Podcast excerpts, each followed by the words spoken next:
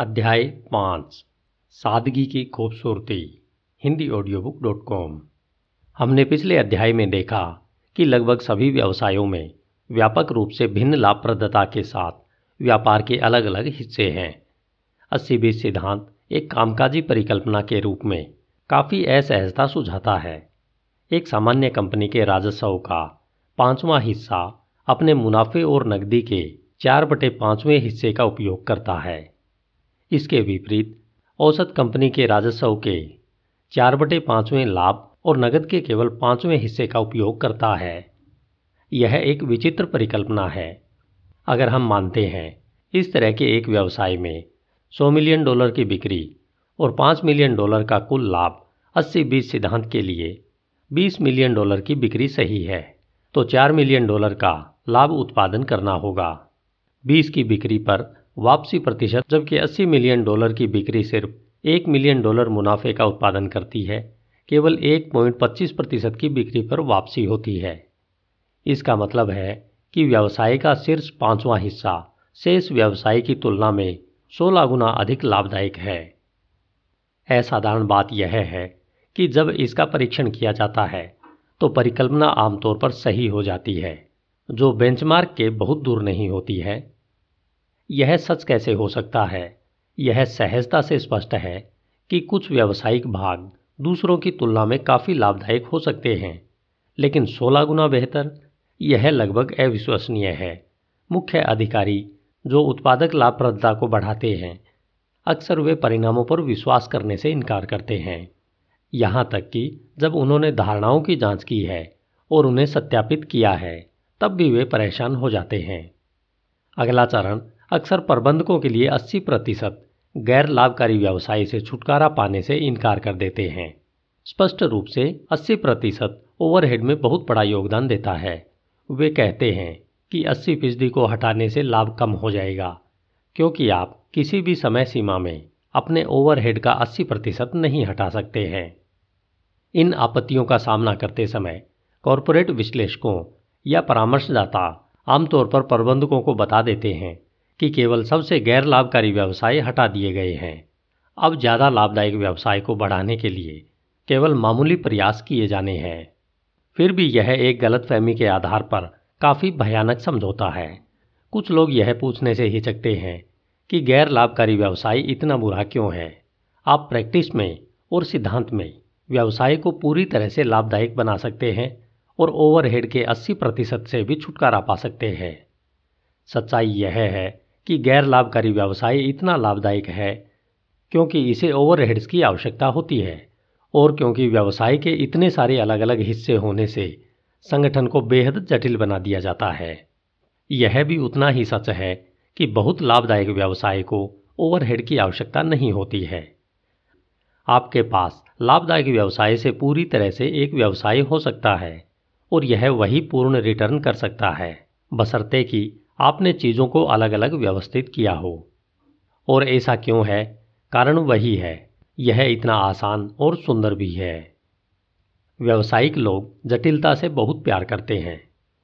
इसके प्रबंधकों की तुलना में एक साधारण व्यवसाय सफल नहीं हो सकता है, जिससे इसे बहुत अधिक जटिल बनाने में ऊर्जा की भारी मात्रा लगानी पड़ती है। लेकिन व्यापार जटिलता से घृणा करता है।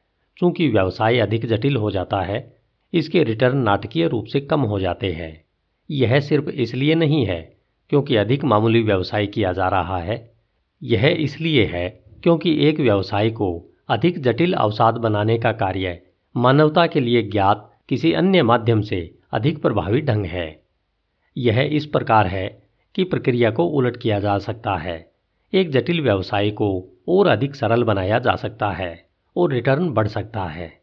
यह सब बहुत जटिलता की लागत और घातक प्रबंध के ओवरहेड के कम से कम चार बटे पाँचवें हिस्से को हटाने की हिम्मत करने को कहता है।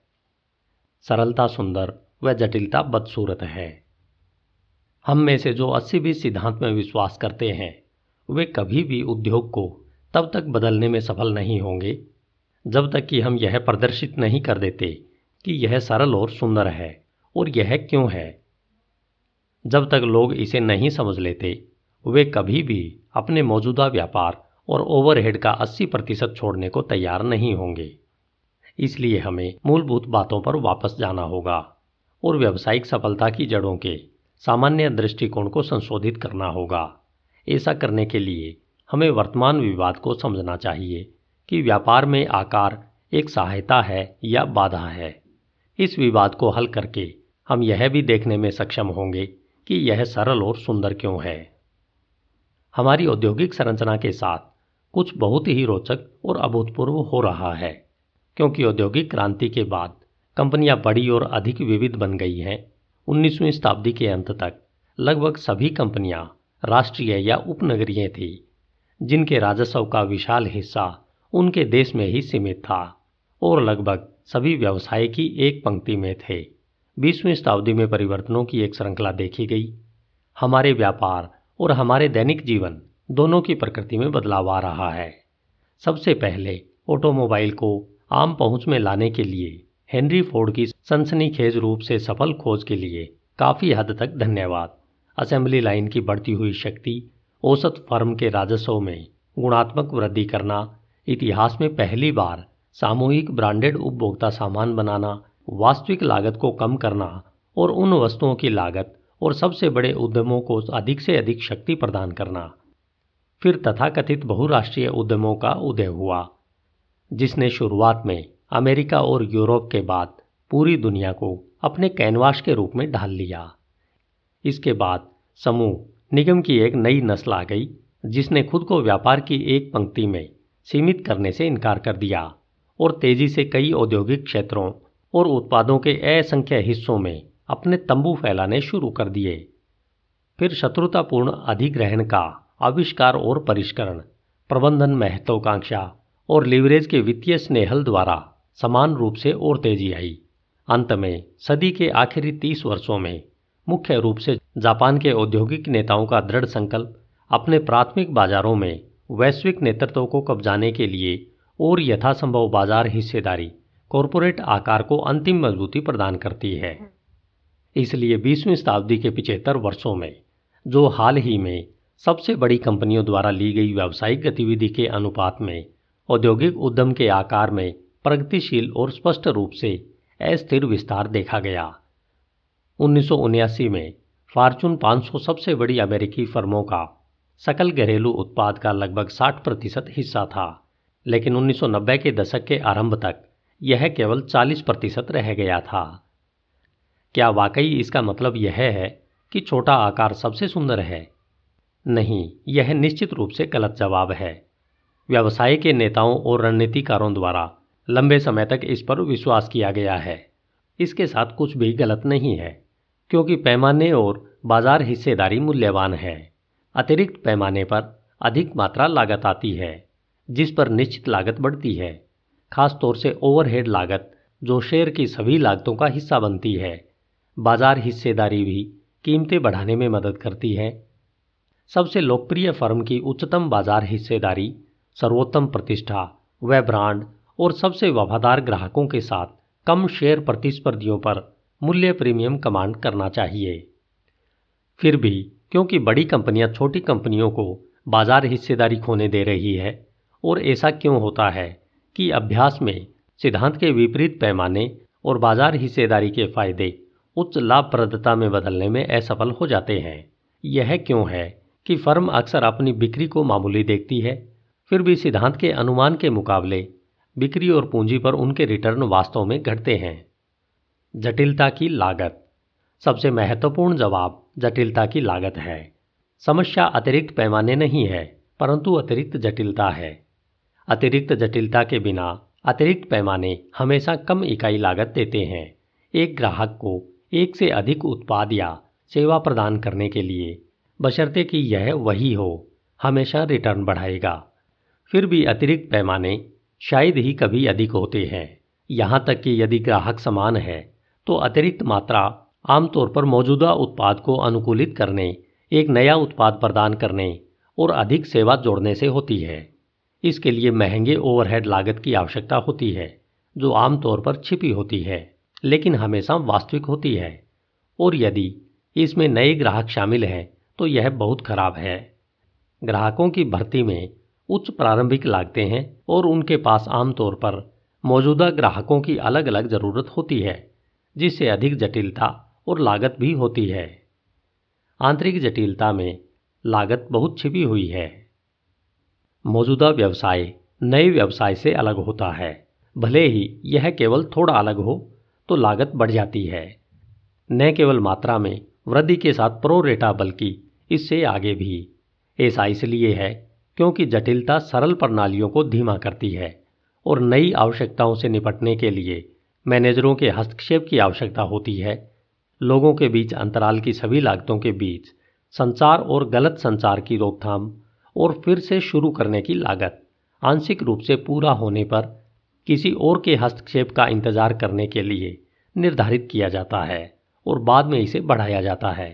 एक और अंतर, ये सभी लागत भयानक हैं और सभी अधिक कपटपूर्ण है, क्योंकि वे काफ़ी हद तक अदृश्य हैं। अगर संचार को विभिन्न विभागों, इमारतों और देशों की ज़रूरत है तो परिणाम भी बदतर होंगे। अस्सी बीस सिद्धांत सरल और सुंदर है। जटिलता की लागत को समझना हमें कारपोरेट आकार के बारे में बहस में आगे बढ़ाने की अनुमति देता है। ऐसा नहीं है कि छोटा सुंदर है, अन्य सभी चीज़ें बराबर होती है, बड़ी सुंदर होती है। लेकिन अन्य सभी चीज़ें बराबर नहीं है। बड़ा केवल बदसूरत और महँगा है, क्योंकि यह जटिल है। बड़ा सुंदर हो सकता है, लेकिन आसान हमेशा सुंदर होता है। यहाँ तक कि मैनेजमेंट वैज्ञानिक भी सादगी के मूल्य को महसूस कर रहे हैं। गुंटर रोमेल के नेतृत्व में उनतालीस मध्यम आकार की जर्मन कंपनियों के हालिया सावधानीपूर्वक अध्ययन में पाया गया कि केवल एक विशेषता ने कम सफल फर्मों के विजेताओं को अलग किया, सादगी। विजेताओं ने कम ग्राहकों के उत्पादों की एक संक्षिप्त श्रृंखला बेची, जिनके कम सप्लायर थे। अध्ययन से निष्कर्ष निकाला गया कि सरल संगठन जटिल उत्पादों को बेचने में सबसे अच्छे होते हैं। यह मानसिक सफलता यह समझने में मदद करती है कि अस्सी बीस सिद्धांत से प्रतीत होता है कि कॉरपोरेट मुनाफे पर लागू होने वाले अप्रत्याशित दावे वास्तव में सच क्यों हो सकते हैं? राजस्व का पांचवा हिस्सा लाभ के चार बटे पाँचवें हिस्से का उत्पादन कर सकता है। राजस्व का सिर्फ़ 20 प्रतिशत नीचे 20 प्रतिशत से 16 गुना अधिक लाभदायक हो सकता है। सरल सुंदर है, यह हमें बताता है कि 80-20 सिद्धांत एक बड़े हिस्से में भी कैसे काम करता है। सरल और शुद्ध बाज़ार हिस्सेदारी पहले से पहचाने जाने से कहीं अधिक मूल्यवान है। अशुद्ध पैमाने से जुड़ी जटिलता की लागत से शुद्ध पैमाने से रिटर्न अस्पष्ट हो जाता है और व्यापार के विभिन्न हिस्सों में आमतौर पर उन प्रतिस्पर्धियों के साथ अलग अलग प्रतियोगियों और विभिन्न सापेक्ष ताकत होती है। यहाँ जहाँ एक व्यापार अपने गलत परिभाषित काम की स्थिति में होता है, वहाँ कई बार लाभ अर्जित करने की संभावना होती है। परिपक्व और सरल व्यवसाय के कुछ हिस्से आश्चर्यजनक रूप से लाभदायक हो सकते हैं। उत्पादों, ग्राहकों और आपूर्तिकर्ताओं की संख्या घटाने से आमतौर पर अधिक लाभ होता है। आंशिक रूप से, क्योंकि आप केवल सबसे अधिक लाभदायक गतिविधियों और ग्राहकों पर ध्यान केंद्रित करने की लग्जरी में हो सकते हैं, लेकिन आंशिक रूप से भी क्योंकि जटिलता की लागत ओवरहेड्स और प्रबंधन के रूप में घटाया जा सकता है। विभिन्न उत्पादों में फर्मों के पास अक्सर उस सीमा में भिन्नता होती है जब वे बाहर से सामान खरीदते हैं। आउटसोर्सिंग जटिलता और लागत में कटौती का एक शानदार तरीका है।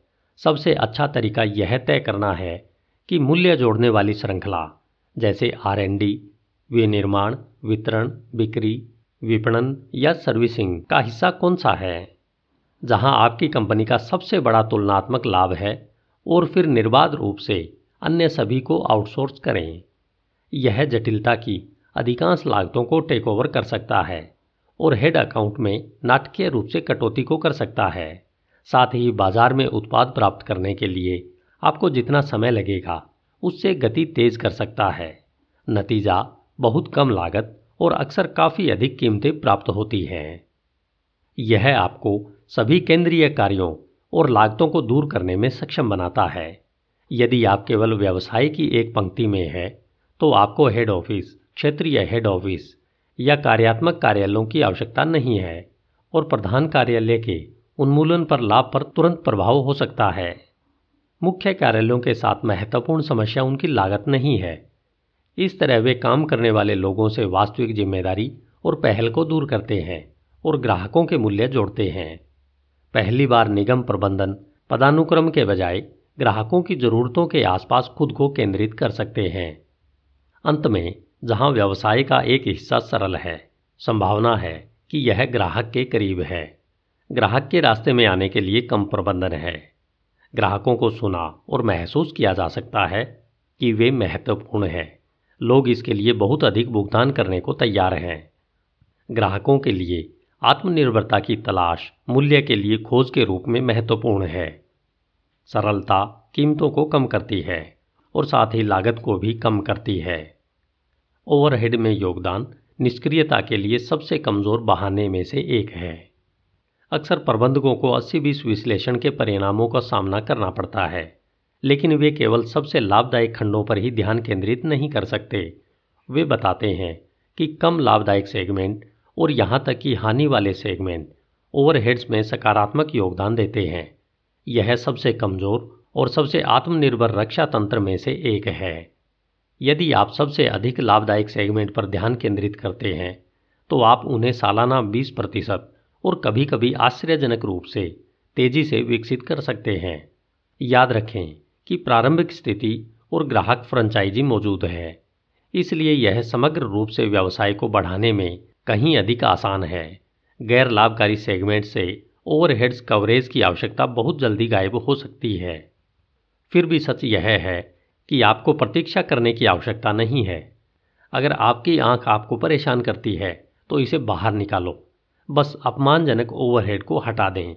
यदि आपकी इच्छा शक्ति मज़बूत है तो आप ऐसा कर सकते हैं। कम लाभदायक सेगमेंट कभी कभी उनके ओवरहेड के साथ या बिना बेचे जा सकते हैं। एक तिहाई विकल्प अक्सर सबसे अधिक लाभदायक जानबूझकर बाज़ार हिस्सेदारी खोने से इन खंडों को उपजाऊ बनाना है। आप कम लाभदायक ग्राहकों और उत्पादों को छोड़ देते हैं, अधिकतर समर्थन और बिक्री के प्रयासों को कम करते हैं, कीमतें बढ़ाते हैं और बैंक को हर तरह से मुस्कुराते हुए बिक्री में पाँच से बीस फ़ीसदी की गिरावट की अनुमति देते हैं। सबसे साधारण बीस प्रतिशत। सबसे सरल और मानकीकृत अधिक उत्पादक और प्रभावी लागत क्या उससे जटिल है? सबसे सरल संदेश, सबसे आकर्षक और सार्वभौमिक है। सहकर्मियों, उपभोक्ताओं और आपूर्तिकर्ताओं के लिए। सबसे सरल संरचनाएँ और प्रक्रिया प्रवाह एक बार सबसे आकर्षक और सबसे कम लागत पर होते हैं। ग्राहक को आपके व्यवसाय तंत्र तक पहुँचने देना, जैसा कि सभी प्रकार की स्वयं सेवा के साथ पसंद, अर्थव्यवस्था, गति और व्यय बनाता है। हमेशा किसी भी उत्पाद श्रृंखला, प्रक्रिया, विपणन संदेश, बिक्री चैनल, उत्पाद डिज़ाइन, उत्पाद निर्माण, सेवा वितरण या ग्राहक प्रतिक्रिया तंत्र के सबसे सरल 20 प्रतिशत की पहचान करने का प्रयास करें। सबसे सरल 20 प्रतिशत पैदा करें। इसे तब तक परिशोधित करें जब तक कि आप इसे सरल न बना दें। यथासंभव सार्वभौमिक और वैश्विक आधार पर एक साधारण उत्पाद या सेवा के वितरण को मानकीकृत करें। रोमांच, घंटी और सीटी बजाएँ। उच्च गुणवत्ता और लगातार सबसे सरल 20 प्रतिशत लाभ कमाओ। जब भी कुछ जटिल हो तो इसे सरल बनाएँ। यदि आप नहीं कर सकते हैं तो इसे खत्म कर दें। मैनेजरों को जटिलता पसंद है। इस बिंदु पर यह पूछने लायक है, क्यों माना जाता है कि कि लाभदायक संगठन अधिक जटिल हो जाते हैं, जबकि यह स्पष्ट रूप से मूल्य को नष्ट करते हैं? एक महत्वपूर्ण जवाब हाँ यह है कि मैनेजरों को जटिलता पसंद है। जटिलता उत्तेजक और बौद्धिक रूप से चुनौतीपूर्ण है। यह मैनेजरों के लिए दिलचस्प नौकरियाँ बनाता है। कुछ लोग मानते हैं कि जब कोई भी नहीं देख रहा है तो जटिलता बढ़ जाती है। इसमें कोई संदेह नहीं है, लेकिन जटिलताओं को मैनेजरों द्वारा भी प्रायोजित किया जाता है। ज़्यादातर संगठन यहाँ तक कि स्पष्ट रूप से वाणिज्यिक और पूंजीवादी, ग्राहकों, निवेशकों और बाहरी दुनिया के हितों के खिलाफ मैनेजमेंट की साजिश करते हैं, जब तक कि फर्मों को आर्थिक संकट का सामना नहीं करना पड़ता है, या जब तक एक असामान्य नेता नहीं आ जाता, जो अपने स्वयं के मैनेजरों की बजाय निवेशकों और ग्राहकों का पक्ष लेता है। अतिरिक्त प्रबंधन गतिविधि की गारंटी है, यह प्रभारी प्रबंधकीय वर्ग के हित में है। सादगी के माध्यम से लागत में कमी। व्यापार की एक प्राकृतिक प्रवृत्ति है। सामान्य रूप से जीवन अतिव्यापी बनने के लिए। सभी संगठन विशेष रूप से बड़े और जटिल, स्वाभाविक रूप से अक्षम और अपर्याप्त हैं। वे इस बात पर ध्यान केंद्रित नहीं करते कि उन्हें क्या करना चाहिए। उन्हें अपने ग्राहकों और संभावित ग्राहकों को जोड़ना चाहिए। कोई भी गतिविधि जो इस लक्ष्य को पूरा नहीं करती है, वह अनुत्पादक है। फिर भी अधिकांश बड़े संगठन महँगी और अनुत्पादक गतिविधियों में संलग्न है। प्रत्येक व्यक्ति और हर संगठन गठबंधन का उत्पाद है और गठबंधन के भीतर सेना हमेशा युद्ध में होती है। कई युद्ध छोटे और महत्वपूर्ण कुछ के बीच में होते हैं। इसमें प्रचलित जड़ता और अप्रभावशीलता शामिल है। महत्वपूर्ण कुछ प्रभावशालीता प्रतिभा की सफलता की लकीर है। अधिकतर गतिविधियों के परिणाम स्वरूप थोड़ा मूल्य में बदलाव होता है। कुछ शक्तिशाली हस्तक्षेपों का भारी प्रभाव पड़ता है युद्ध का पालन करना मुश्किल है। यह वही व्यक्ति है, वही इकाई और वही संगठन है, जो कमज़ोर या नकारात्मक उत्पादन के द्रव्यमान और अत्यधिक मूल्यवान आउटपुट पैदा करता है। हम सभी समझते हैं कि समग्र परिणाम यह है कि हम कचरा और रत्नों को याद करते हैं। यह इस प्रकार है कि किसी भी संगठन में लागत में कटौती और ग्राहकों को बेहतर मूल्य प्रदान करने के लिए हमेशा बड़ी क्षमता होती है। यह सरलता से और कम या नकारात्मक मूल्य गतिविधियों को समाप्त करके प्राप्त की जा सकती है। ध्यान रखें कि जटिलता पर अपशिष्ट उगता है, प्रभावशालीता सादगी की आवश्यकता है। गतिविधि का द्रव्यमान हमेशा व्यर्थ, खराब कल्पना, बुरी तरह से निर्देशित, अपर्याप्त रूप से निष्पादित और ग्राहकों के बिंदु के बगल में होता है। गतिविधि का एक छोटा सा हिस्सा हमेशा प्रभावी रूप से प्रभावी और ग्राहकों के लिए मूल्यवान होगा। शायद यह नहीं है कि आप क्या सोचते हैं। यह अपारदर्शी है और कम प्रभावी गतिविधि की टोकरी के भीतर दफन किया गया है। सभी संगठन उत्पादक और अनुत्पादक ताकतों का मिश्रण है। लोग, रिश्ते और संपत्तियाँ। खराब प्रदर्शन हमेशा स्थानिक है। उत्कृष्ट प्रदर्शन की एक छोटी राशि के पीछे छिपकर और प्रयास किए जाते हैं। चीज़ों को अलग अलग करके और कम करके बड़े सुधार हमेशा संभव होते हैं। हमेशा अस्सी बीस सिद्धांत को याद रखें। यदि आप अपनी फर्म के उत्पन्न करने वाले आउटपुट का अध्ययन करते हैं, संभावना है कि गतिविधि के पाँचवें हिस्से में एक चौथाई या तीन चौथाई या मुनाफे के चार बटे पाँचवें हिस्से के अनुसार कमाते हैं। बाकी की प्रभावशीलता को गुणात्मक करें या इसे खत्म करें। अस्सी बीस सिद्धांत का उपयोग करके लागत कम करना। लागत को कम करने के लिए सभी प्रभावी तकनीकें तीन अस्सी बीस अंतर्दृष्टि का उपयोग करती है। सरलीकरण, गैर लाभकारी गतिविधि के उन्मूलन के माध्यम से सुधार के कुछ प्रमुख चालकों पर ध्यान केंद्रित करें और प्रदर्शन की तुलना। समान प्रयास के साथ सब कुछ से मत निपटें। लागत में कमी एक महँगा व्यापार है।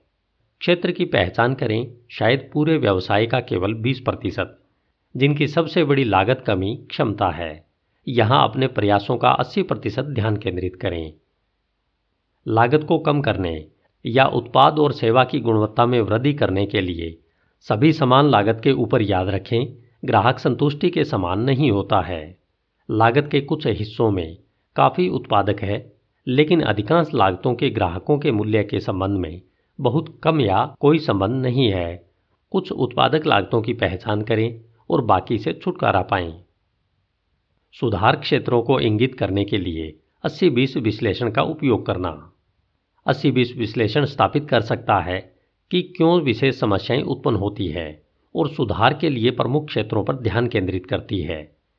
80-20 सिद्धांत बताता है कि हमेशा कुछ उच्च उत्पादकता वाले क्षेत्र और कुछ कम उत्पादकता वाले लोग होते हैं।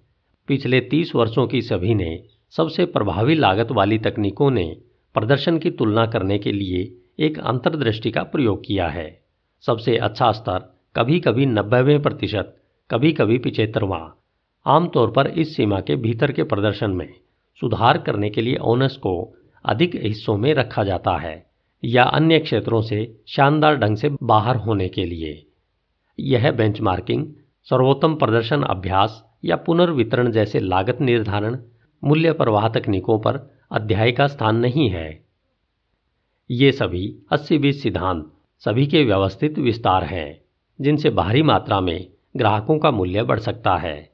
अक्सर ये तकनीकें नवीनतम, अनावश्यक प्रबंधन फैट या स्वयंसेवी कार्यक्रम बन जाती है। यदि वे बहुत ही सरल अस्सी बीस सिद्धांत के संदर्भ में रखे गए हैं तो वे सफलता की एक बड़ी संभावना खड़ी करते हैं, जो सभी कट्टरपंथी कार्रवाई को ड्राइव करती है। व्यवसाय गतिविधि की एक अल्पसंख्यक संख्या उपयोगी है। ग्राहकों को दिया गया मूल्य शायद कभी मापा जाता है, जो हमेशा असमान होता है। महान छलांग के लिए ग्राहकों को दिए गए मूल्य की माप और तुलना की आवश्यकता होती है, और वे किसके लिए भुगतान करेंगे? निष्कर्ष, सादगी की शक्ति। एक साधारण व्यवसाय हमेशा जटिल व्यवसाय से बेहतर होगा, क्योंकि जटिलता सामान्य रूप से मूल्यवान है कभी भी किसी भी जटिलता के स्तर के लिए यह एक बड़ा व्यवसाय होना बेहतर है। बड़ा और सरल व्यवसाय सबसे अच्छा है।